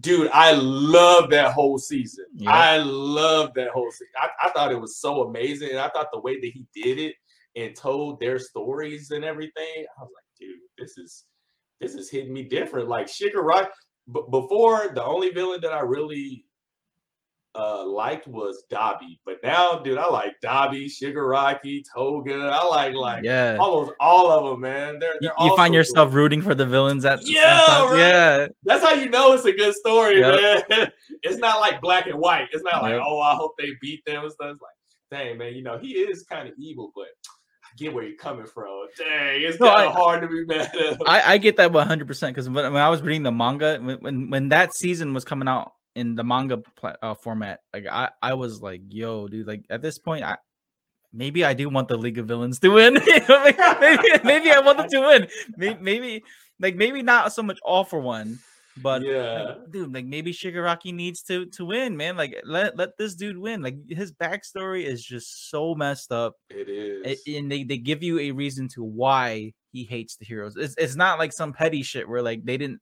like it's not on some petty shit. You know, it, it really comes down to like he he came from a family of heroes. His grandma was a hero, and then yeah. you find out that because of that, it ruined his relationship with his dad. And then when he had powers, you know, his dad still called him like a monster or some shit. Like, you know, like yeah. like little little details like that, like explains so much of Shigaraki Shigaraki's actions. Now, what's fucked up though is like you see how manipulative All for One is. He took he oh, took yeah. advantage of that shit. Full advantage. Like, yeah. Full advantage, man. That and, and that's what makes All for One such a good villain too, though, because you know he doesn't care. Like at the end of the day, that, hey, doesn't. That's care. what makes a great villain yeah. right there. That's how you know, man, because they just ruthless. They're just freaking ruthless, man. but yeah, man, just watching watching everything Shigaraki went through, I was at the end towards that season he when he was fighting uh old dude who was the mafia boss or whatever. oh yeah, yeah, with the big nose. Yeah, I forget. Uh, uh Redestro. Yeah, Redestro. When he was fighting, dude, I was rooting for him so hard, man. Like I was like, let's go, come on, man. And, and the thing too, like Redestro wasn't no slouch, dude. This guy had some amazing powers. Like dude, stress, like stress was his strength. Dude, if I had that quirk, dude, I'll be destroying everything. he was insane, man. Like and, and like he gave Shigaraki a run for his money up until where Shigaraki just like unlocked his but like his full potential. That's yeah. where I thought where, where his powers of decay was like crazy because yeah, it wasn't so much him touching anything. As long as he was just around it, that shit is gone. See that that that opened up uh that opened up a whole new door for me when I saw that too. And and yeah. you could tell when Redestro saw that and noticed that he was like, all right, I can't I can't mess with this guy. I can't I can't yeah. beat him. And then him too, not, not only Shigaraki though, but man with twice his oh, ability dude. too. And then uh Toga's as well. The, the fact that she can not only turn into you, but use your powers now, like Dude. Hold up, bro. Hold up. I, I remember reading that panel in the manga, and I, I I was I was screaming at my phone like like yo like what the fuck is this? he, she used Ochako's quirk, dude. All right, I got I got to bring this up to you. Like this this isn't a spoiler or anything because it hasn't happened in the manga yet either.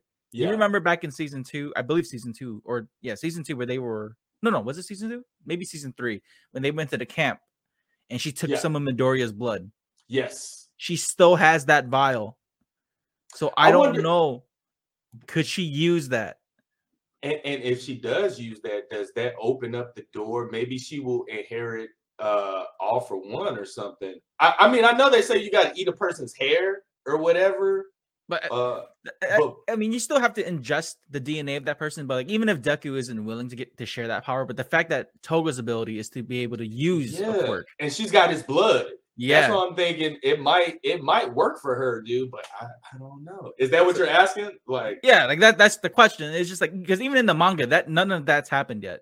It's just more so. It's so I, I've been theorizing this a lot because if she can, from just a small sample of Ochako's blood, use her power like like easily. Yeah. Uh, even if let's just say if one for all doesn't work, there's still a possibility of her still using it to transform into Deku. Like that, yeah. I, I think that's going to play into a key moment later on in the in the in the series. So I don't know, man. I I, I always felt Toga was up in the air. Like she I, she could either turn or or you know, I guess in a way redeem herself. But I highly doubt that. I mean, she's a killer at this point. But you know, I I think she's she's the wild card at this point. Yeah, I I mean I agree, man. The I definitely think the door's open for her to uh, possibly gain that power. Um, but I also do see how she couldn't gain it. And the only reason I could see that is because uh, when Shigaraki tried to steal um, All for One from Deku, uh, this most recent episode, yeah, he wasn't able to yep. because the power rejected him, I guess, or yeah. whatever they had to deal with. So I can see something similar happening to Toga. Maybe she maybe she ingests the blood and then all of a sudden she's in that world where Deku goes to when he when he talks to like the past users of All for One. And then mm-hmm. maybe they reject her out of it or something. Or, or, or who knows? You know, maybe it doesn't work like that. Like uh, and that's also like, you know, back in like the the class A versus class B where where Monoma copied Deku's quirk and he's like, dude, your quirk's a dud. Like it doesn't work. You know, I, I think it might it could be like that too, where because Deku's powers are a stockpile quirk, she can't use it unless like uh, this is reaching, but unless she like decides is like, all right, I'm just gonna use one of them black whip, you know, like yeah, I, I think that's a bit reaching, but like it could be like that, but it, it could. Yeah, I mean, um, it, it it'll be interesting to see, man. Or who knows? I mean, I think this is very unlikely, but maybe she somehow sees all the errors in her ways and she goes good, and then you know, all for one is like, okay, because she we can really tell that her heart has changed.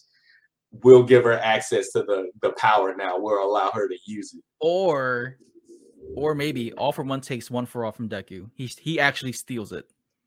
He steals the quirk and she saves Deku with it. I have your blood. Oh, I have your blood. Use it. I think that would probably be that would be one of the best theories right there to actually come to fruition. Because like like the you you've seen the Heroes Rising movie, right? Yes. Where where Deku and Bakugo share the power. Yeah. You know, I, I don't know if you know this, but apparently the writer said that that was like the script for the actual ending for uh My Hero, where Deku loses his powers at the end. Like that was written out to be like the ending he wanted, but it wasn't because yeah. because of how the manga is or how how it's turned now. I still believe he's heading that way to where maybe he doesn't share his powers with Bakugo, but maybe eventually he'll lose it.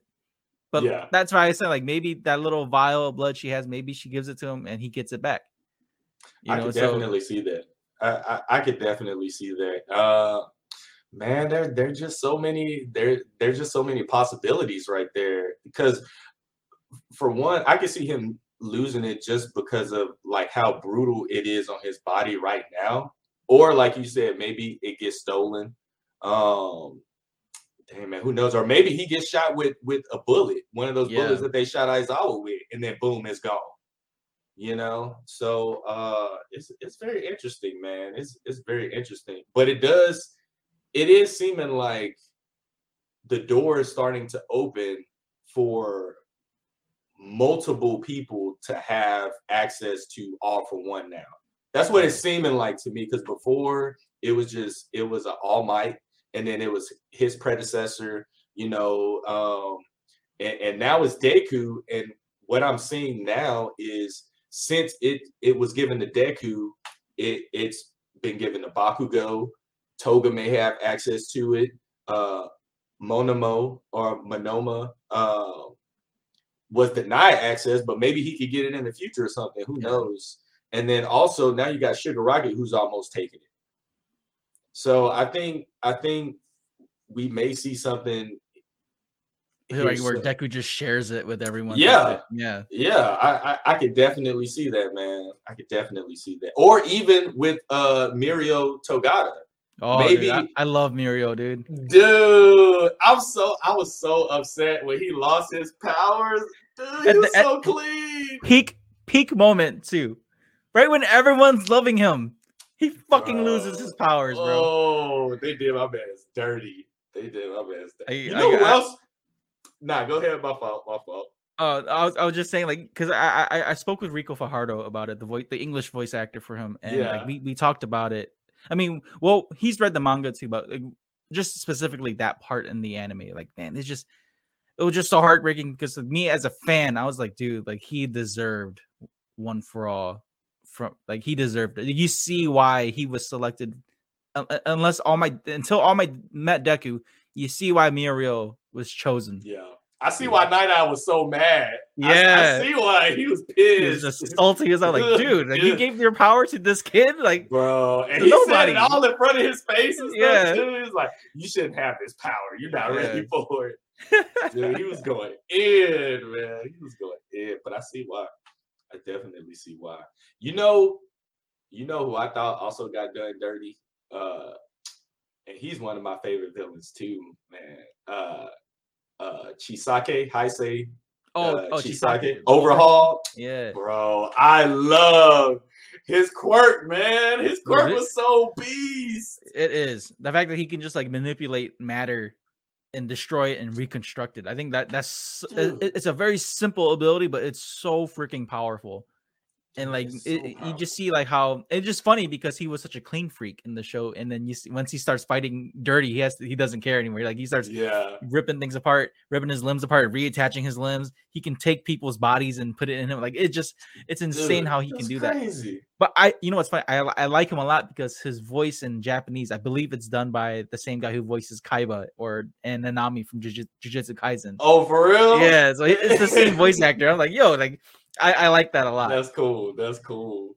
Yeah, but yeah, he, yeah, overhaul, I you know, I mean, he's he's not dead exactly. You know, Shigaraki took his arms away, yeah, or his hands away, but I don't know. Maybe maybe he might come back eventually. So I thought about that, man, and similar to how Shigaraki got to the point to where he didn't have to touch anything to reconstruct it.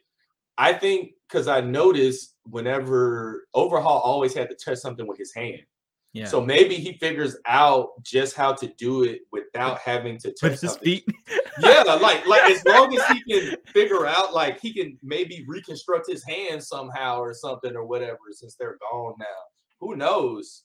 You know, so I I haven't I haven't written him off just yet. I hope he make a comeback, man, because his quirk was just too clean. Yeah. I, I, think a lot of the a mm-hmm. lot of the good villains that they show, like him, Stain, you know, like bro, Stain was so good. I I I I, want to say they're gonna come back in some big way, but maybe not help Deku, but I because you know even technically Stain isn't dead technically, like yeah. they they do mention him, so I I I, I want to say he he probably comes comes back, you know, maybe doesn't fight or anything, but they're gonna the way how the, the way how Horikoshi writes his story, man, like everyone comes back full circle. Like he doesn't leave them mm. behind. I, I think everyone that Deku has fought eventually will come back, either help him or do something or just like stop Shigaraki and All for One and, and inadvertently help Deku. So I could I see, know. but maybe it could be uh, a situation to where like similar to Naruto, how um uh what was I think Madara in the Ninja War, he brought everybody back to life or something like that. Yeah. All these damn people back to life. It, it could be something similar to that. Maybe yeah. a villain brings them, maybe not necessarily bring them back to life, but transport them all to the battlefield or something yeah. Like they're, they're going to come across them or something. Mm-hmm. I, I could definitely see something like that because, I mean, with all the different quirks that are out there, somebody's bound to have a quirk that can maybe bring somebody back to life or yeah. you know teleport a whole bunch of people and stuff. I know there's some people that can do that already in the show, but maybe just on a larger scale or something like that. That that's how I feel about uh Shinso, the guy with the the the speaking ability, where he's like where he if he talks to you, then you go into a, a psychic trance. Yeah, I think I think his I he's one of my favorite characters overall. It's just I hate they don't give him enough screen time, and I I, I I'm thinking I'm, I've I've been theorizing this for a while. I just think that maybe Shinso's ability is going to play a huge part later on, to where like you don't see it coming. Yeah, like right when you think All for One's winning, he just calls out All for One and just bam stops him. Yeah, just because he responds. Dude, that's a great point, and that could be why maybe he hasn't gotten as much screen time as yeah. he probably should because it's it's kind of it it's leaving him in the back burner. So it's long enough for you to forget about it. But then when it does happen, like you said, you're like, oh, how did I should have known something like that? Yeah. It, it, yeah, I, I, could definitely see that, man. Because because I felt that way with with Monoma, the guy with the copy quirk. I, I felt that way about him. I the way how they introduced him, I was like, there's no way they're they're not dropping this kid. Yeah, he's gonna be around. You know, like a lot of the Class B characters, they're gonna be around, and they did. Look, look at uh, Tetsu Tetsu, the the Iron Kid. Dude, dude his, the steel quirk, dude. He's, yeah. he's he's around. The girl with the big hands, she's around. The mushroom girl, she's around. Oh like yeah, a lot of a lot of Class B man. They're they're a bunch of killers in that group. They are, man, and and that's what that's one of the things that I like about the anime as a whole too. Like you get to see where a lot of the characters start out with their quirks versus how they progress over time and how they learn how to use their quirks in different ways and stuff that you might not even thought about beforehand. Yeah. You know, I think I think that's really cool, man. And and and sometimes they'll take quirks, like you'll be thinking one thing, and then all of a sudden they use it for something else. You're like, dang, I didn't. That just flew over my head. I had no idea. Yeah, like seems the, so obvious. The, the, the mushroom girl, man. She, when they when they fought her, like she was putting spores in like their necks and shit, and where dude. she choked out Tokoyami and he he couldn't breathe. I was like, like that's a that's a nasty quirk, man. like is. mushrooms, dude. dude, off something just like so simple like that. You, yeah. you would have never thought, man. Yeah, I I I I love the way uh, how, how Horikoshi writes, man. I I just I just hope that he doesn't like I, I love the story, but I, I'm also like a big like Death Note Attack on Titan type of fan where yeah I want to see things get destroyed. Like I yeah. like I I, I want to see the hurt in these characters. My hero is a little bit too lighthearted for me to be like, yeah, I, I am always rooting for. I, I want as as a just for me as, as a viewer or like a reader, I, I want to see a moment to where like I want to see like an Eren Yeager moment. Like I, I want to see them just lose, you know, like like or get hit hard. And yeah. how, how how are you gonna come back from that? I I, I I I I love seeing moments like that. I mean, my I remember, hero. Oh, go ahead. I remember uh I was gonna mention Naruto. I mean, this was like very short lived, but one of the best moments uh that I really loved about that anime was when Pain showed up right yep. above Konoha and just annihilated the whole yep. village, dude. Annihilated the whole village. I was like, oh, did that just dude. happen?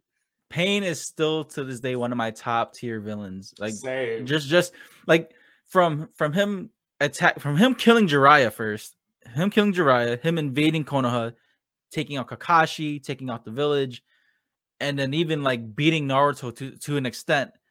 Like I was like, dude, like I I I'm like like like the League of Villains. Like I'm rooting for this dude. Like I, I, hope you win, man. Like especially his speech to Naruto. He he he did the all talk no jutsu back to Naruto. It's like, well, you hate me. Doesn't that make you a villain too? Like, yep, dude, man. Naruto actually got lucky that he yeah. reconsidered and he brought everybody back to life. he got lucky because he could have he could have destroyed them if he wanted to, man. If he really wanted to, he could have just been like, "Look, I ain't bringing nobody back." Right, he could have just been, yeah, he could have just been petty. I'm like, "Good luck," you know. yeah. Naruto lucked out on that one, man, big yeah. time. But yeah, dude, it's just uh, I so w- when I'm watching anime, my thing is the fight scenes. Like the fight scenes gotta be good, man. If if, if the animation not there, nine times out of ten, I'm I'm probably not gonna watch it. There are some special cases where I do, but man, I it gotta have action. Like I don't. I think that stems from all the Dragon Ball Z you've been watching, bro. and that's why I liked it so much too. There's so much action, dude. I mean, but like back then though, it was with Dragon Ball Z, bro. It's like 50 episodes of okay, you watching people go to the planet, train, and then like five episodes of them fighting. You yeah, know, yeah. but dude, when they were fighting, oh my gosh, man, it's. I think that's the one thing that made Dragon Ball Z so good, though, because it wasn't. Eh, don't matter the. I, lo- I love the story, but the fight scenes like mattered. At, it was like always life and death type shit. Yeah, like even like when Krillin and, and Gohan fought the Ginyu Force, like you felt like terrified for them because they're not the strongest characters, and then they're teaming yeah. up with Vegeta of all people during that time, especially. And then like you're just like, yo, when is Goku gonna get there? like this dude is still on his way to Namek, bro. Come on, man. And then when he finally get there, okay, now he got to go in the in the uh little thing to heal up. I forget what they call it, but oh yeah, the, the, the, little chamber thing. Yeah, yeah. Yeah, why they? I, I, was really upset about that. After they fought Ginyu, and then they spent all the time. He spent all that time healing, and then Piccolo, Vegeta, Gohan, Krillin, they're struggling against Frieza. Bro, oh my gosh. I was like, come on. But but you know what though? That that also makes the fight scenes that much more enjoyable. Cause if you were like a little kid like me, because I'm just thinking back then, I was like eight years old, nine years old, and I'm watching this, right? And the build up is insane because you're watching like 20 episodes of like all this stuff setting up and everything. And finally, when the fight happens, you're like, let's go. Yeah. Let's go. Like, like the moments are like when Goku finally arrives, it's a huge, it's a huge deal, right? Because like when Frieza got to that final form and pretty much killed Vegeta, it's like, yo, if Vegeta's out, that's it. Like, yeah, dude. He, like the other characters, as much as we love Piccolo and Gohan and Krillin, like you knew that those fuckers were gonna die yeah, unless Goku nothing. was there. they ain't doing nothing. Man. You know, and and that's how I, that's how I felt about. Um, do you remember that filler arc, uh, the Garlic Junior saga, where Garlic Junior came back with the Spice Boys, and it was just strictly Gohan, Krillin, and Piccolo. You you remember that where, where where Garlic Junior like spread that gas around Earth, and they became like vampires or some shit. It was like it was a small little filler arc. Garlic took, Junior is was that in a? He was a movie villain. He was a movie villain, and then they turned. Into Was he silver? That little ball head, and then he like he'll grow into like he he's the one that was immortal. He's that little like dwarf looking character, and then when he powered up, he got to like this big blue huge body and shit. I think I think I do remember that person. Yeah, he was like silver. He looked almost yeah. silver or something. Like he had like pointy ears and yeah, he just had beef with Kami the whole time. Dude. yeah. yeah, so that that arc I remember this specifically because I was still in first grade. I remember coming home and it was it's a filler arc. So like Dragon Ball Z filler arcs I liked because it made it it made sense to where like it's still kind of intertwined with the story, but it wasn't yeah. canon. So like that arc was just Gohan, Krillin, and Piccolo fighting Garlic Jr. And, and there's no Goku, there's no Vegeta. It's just strictly the Earth's the Earth heroes. Dude, as a kid watching that shit, I was frightened. I was like, yo, because because if Piccolo dies, it's game over. Yeah, you're like, who's gonna who's gonna stop this guy? Yeah. Uh, so like I, I I still mm. remember like watching it as a kid, and I was like, yo, man, like it, it was terrifying to see like the heroes that you knew were strong but not strong enough. And then like again, and, and we're growing up with Gohan, right? As as adults now, we're pretty much like Gohan's age. We we grew up with Gohan, so you're putting we're putting ourselves in his shoes. Like, what if we were Gohan fighting these big, like muscular villains? Like he's Dude, a kid. I couldn't imagine it. I couldn't imagine him. Hey, remember he used to cry all the time. Yeah. to cry Dude, That's why, like to this day, I don't get mad when I don't get mad about Gohan's powers because like people are all like Gohan got dirty. He he he could he could be better. This and that. I'm like, dude, if you really look at it, if I was Gohan, I wouldn't want to fight anymore either. Like yeah. I would hate to fight if I was like an adult because you do that your whole life from being four years old till now. So mm. Everywhere you go is like, oh, somebody's trying to destroy the earth now. Is is one yeah. thing after another. Go and, and, imagine the training that he went through, being as young as he was with Piccolo, bro, yep. running from dinosaurs and stuff, having yep. to like kill them and fend for himself and figure out, bro he went through a lot, man. Yeah, I would, I would definitely like just be like, fuck it, I want to live a, regular yeah. life.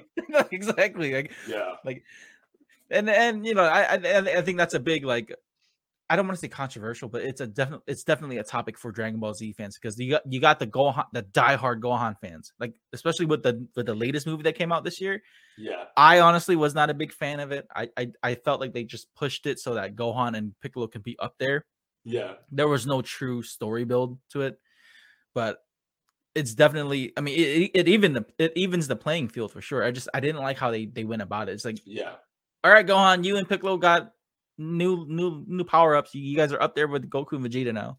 It's like it felt very rushed. Yeah. Like like, like you said, the they didn't really build on that story too much, you know.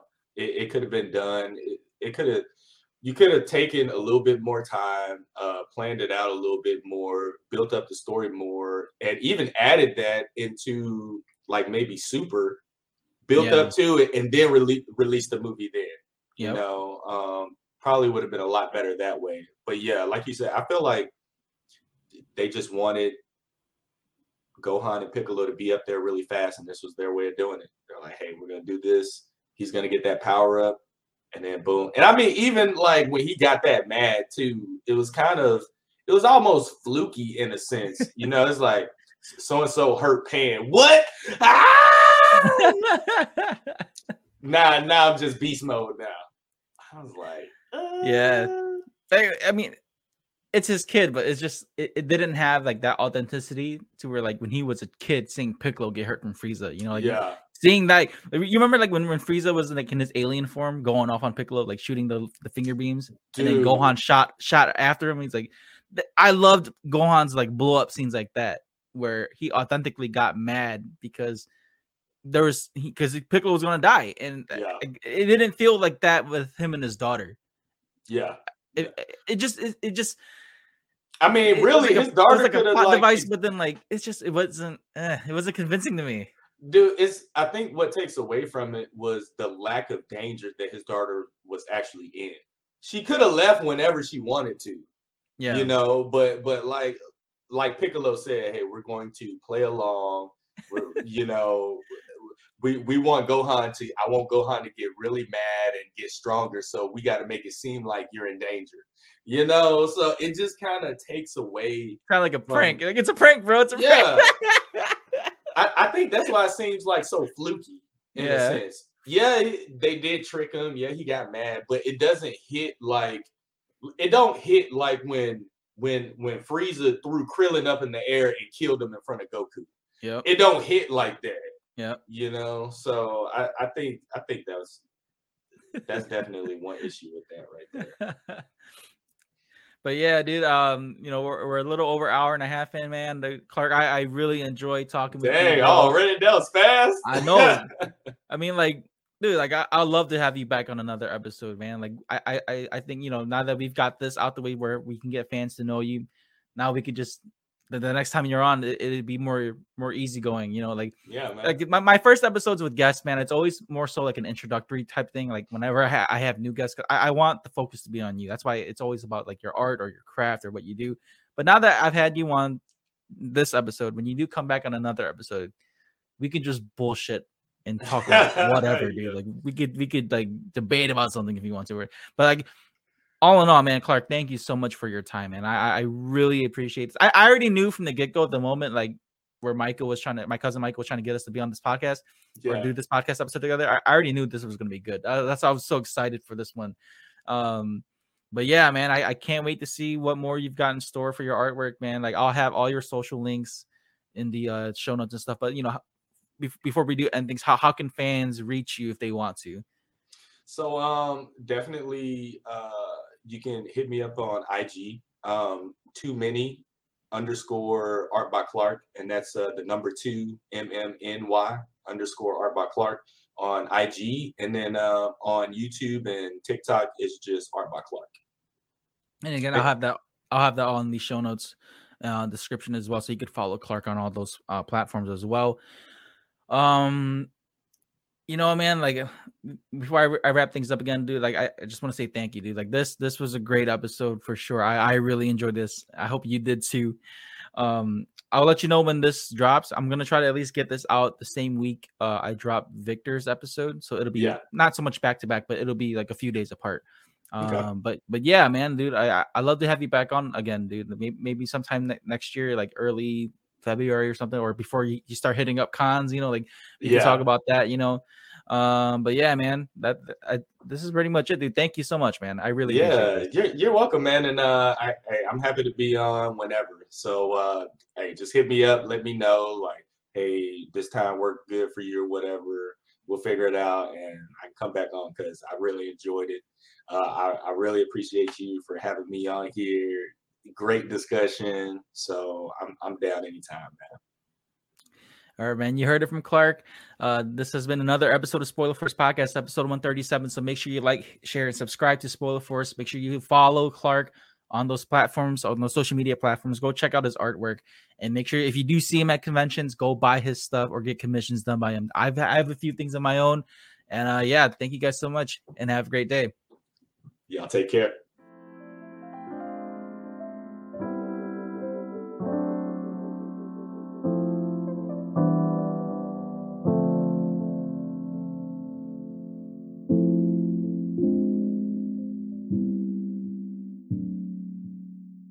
If you enjoyed this episode, make sure to give a review and rate Spoiler Force Podcast. If you want to get all Spoiler Force updates or even peeks at behind the scenes, you can join the Spoiler Force Discord community. And if you'd like to show support, give tips, recommendations, sponsorships, or any collaborations, you can email me at rickyvang92 at gmail.com.